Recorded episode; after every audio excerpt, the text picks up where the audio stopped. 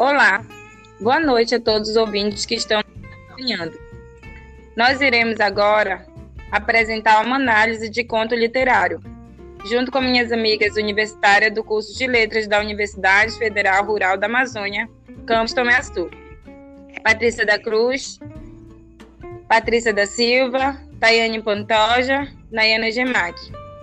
Abordaremos temáticas narrativas como enredo e narrador, personagem e tema, assunto, mensagem, tempo e discurso direto e indireto, ambiente e opinião crítica. Então, começaremos com Patrícia da Silva Cruz do Carmo, que falará sobre enredo e narrador.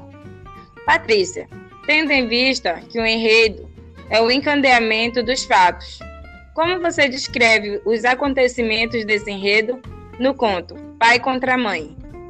Então, para compreender o enredo dentro de uma narrativa, é preciso entender o elemento estruturador das partes. Esse elemento é o conflito. Ele determina as partes do enredo, que vem ser a exposição, a complicação, o clímax e o desfecho.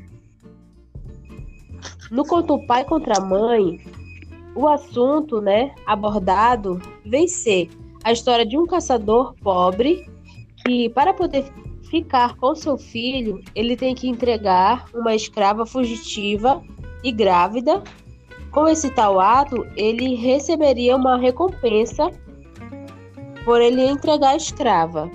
Então, na exposição, nós podemos destacar que se dá a maior parte do desenvolvimento da narrativa na qual agem forças auxiliares e, e opositoras ao desejo da personagem e que intensifica o conflito. Então, na complicação, no conto Pai contra Mãe, essa complicação se dá na apresentação do personagem Cândido Neves, o seu ofício, no seu casamento com Clara e o nascimento do seu filho. A complicação se dá nesses atos. O clímax, de acordo com Cândida Gancho, é o momento culminante da história, o momento de maior tensão da narrativa, né? E no conto, esse clímax ele se dá quando Cândido sai para entregar o seu filho e no caminho ele encontra a escrava. Esse é o momento de maior tensão do conto. E o desfecho vem ser o desenlace ou conclusão ou a solução dos conflitos, né? Já é a parte final da história, que vem ser quando ele volta para casa e garante, né, a recompensa. No caso, ele entrega a escrava negra, fugitiva e grávida. Com isso, ele ganha uma recompensa e volta para casa para garantir o sustento do seu filho. Dando continuidade, Patrícia, que tipo de narrador encontramos no conto? Olha, o narrador ele é o encarregado de contar a história, né? Ou narrar os acontecimentos. E dentro do conto, nós podemos encontrar o narrador em terceira pessoa.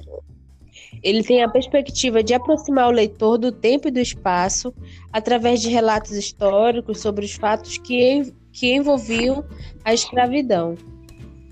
E também há ainda a presença de um discurso direto, em que os personagens eles dialogam diretamente mesclando discurso direto, na qual o narrador ele intermedia a conversa do personagem com o leitor.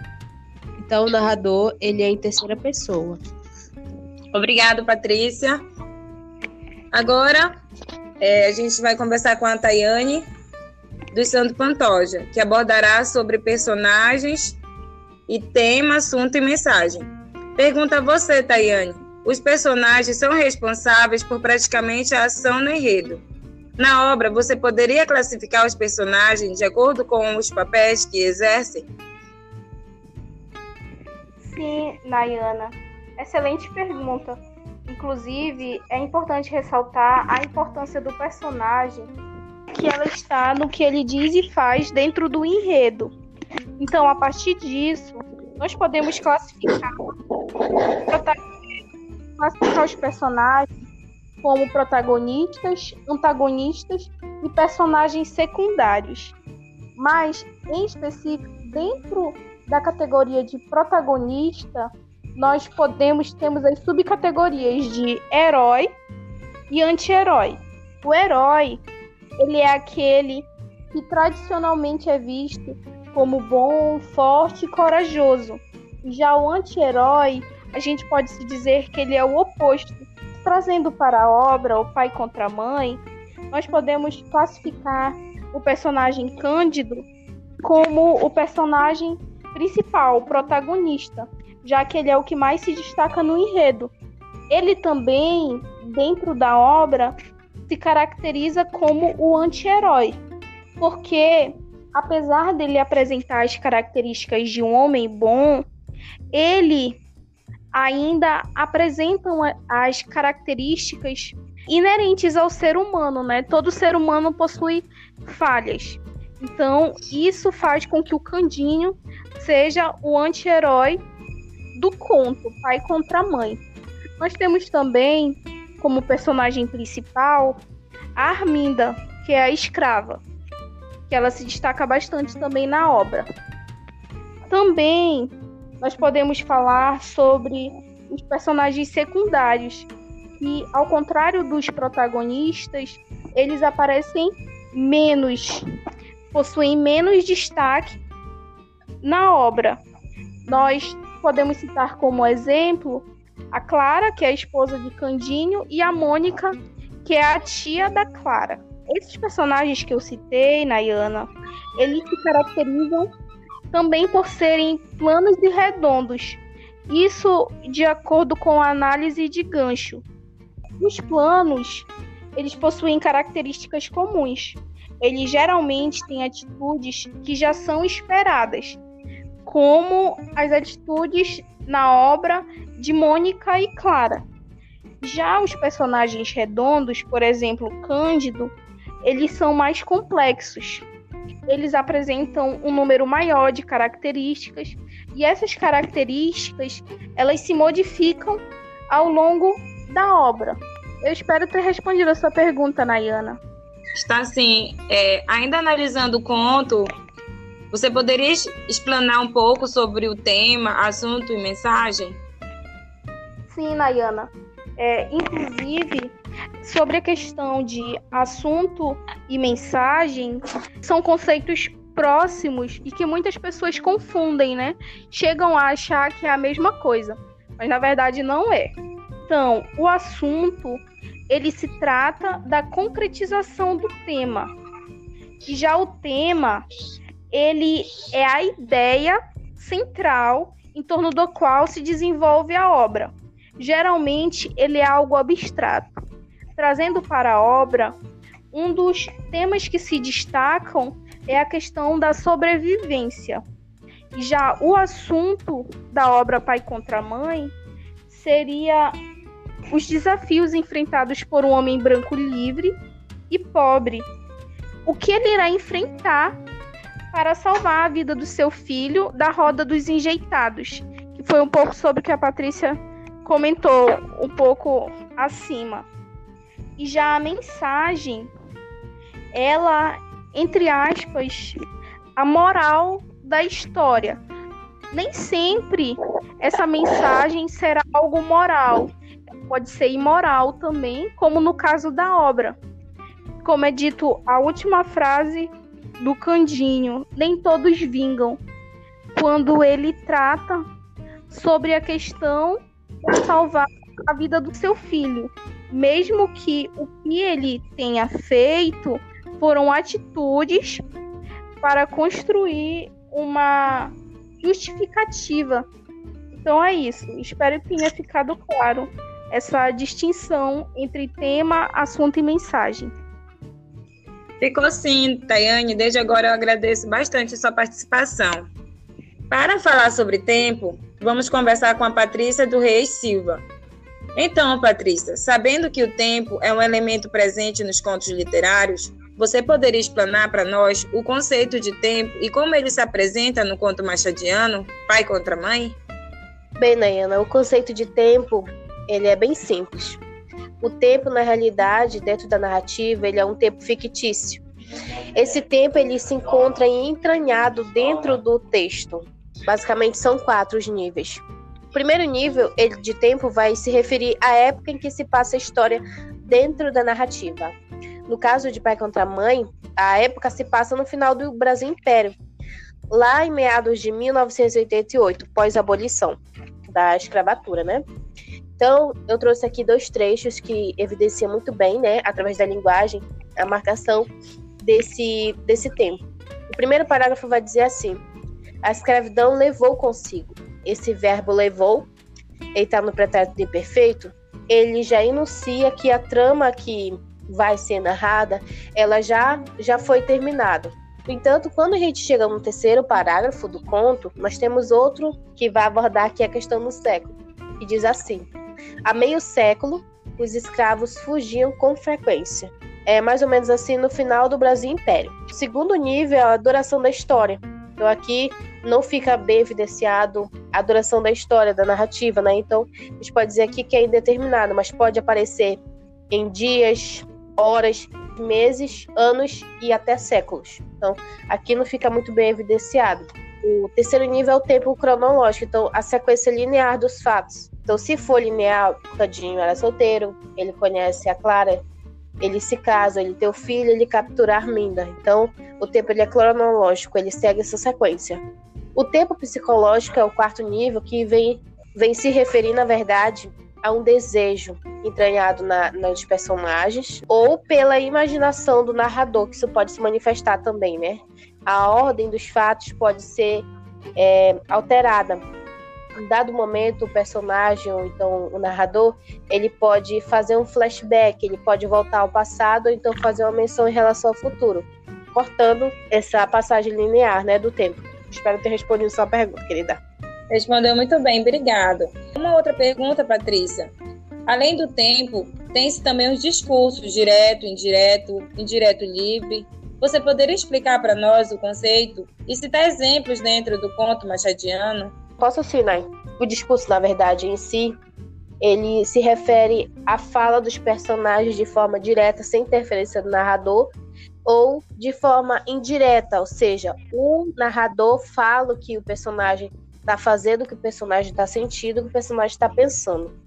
A respeito do discurso direto, o personagem ele fala a partir, por exemplo, do verbo dizer, ou falar, ou fiz. Ou então o personagem pode falar diretamente após dois pontos. O narrador coloca lá dois pontos aí o personagem já fala. Ou então com aquele famoso travessão, em que tem o travessão e na outra linha o personagem já começa falando diretamente. Outra opção de, de discurso direto seria o personagem falar depois do travessão e após a, a, fala do personagem, o narrador complementa a fala daquele personagem. Isso também acontece muito. E tem também aquele famoso diálogo dos personagens, em que temos um personagem falando em seguida do outro, sem interferência do narrador, apenas com o uso do famoso travessão. Por outro lado, nós temos o discurso indireto, que vai ser a fala do personagem através da fala do narrador. Uma passagem que diz assim: Pediu então que a soltasse pelo amor de Deus.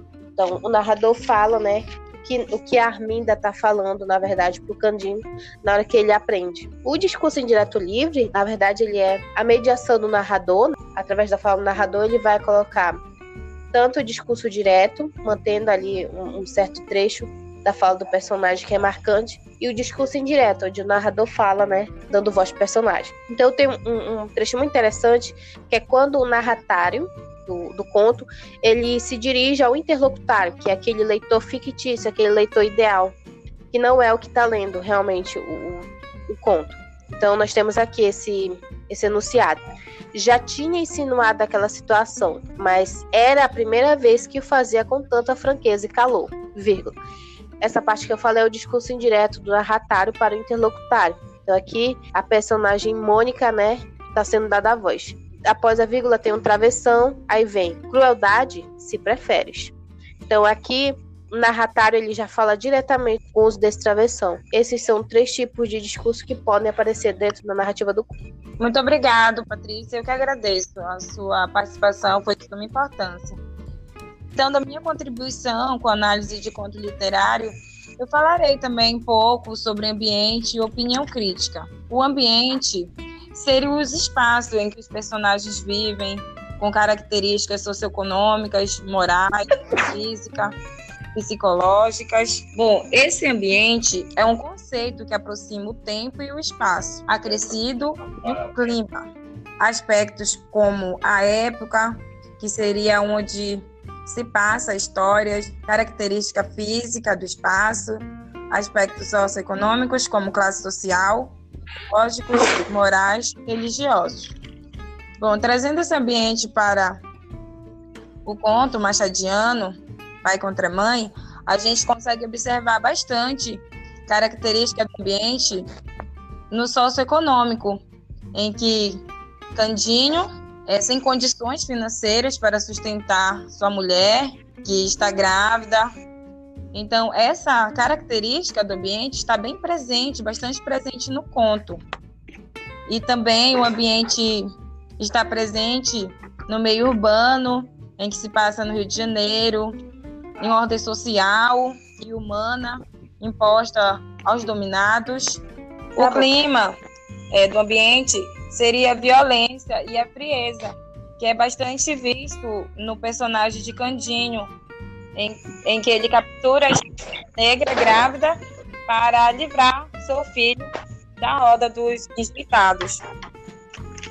Então, agora eu vou falar um pouco sobre opinião crítica, que a gente trazer para uma sala de aula é bastante importante para despertar o aluno a criticidade e também a manifestação, trazer a opinião dele sobre o, sobre o, o conto, sobre o tema abordado.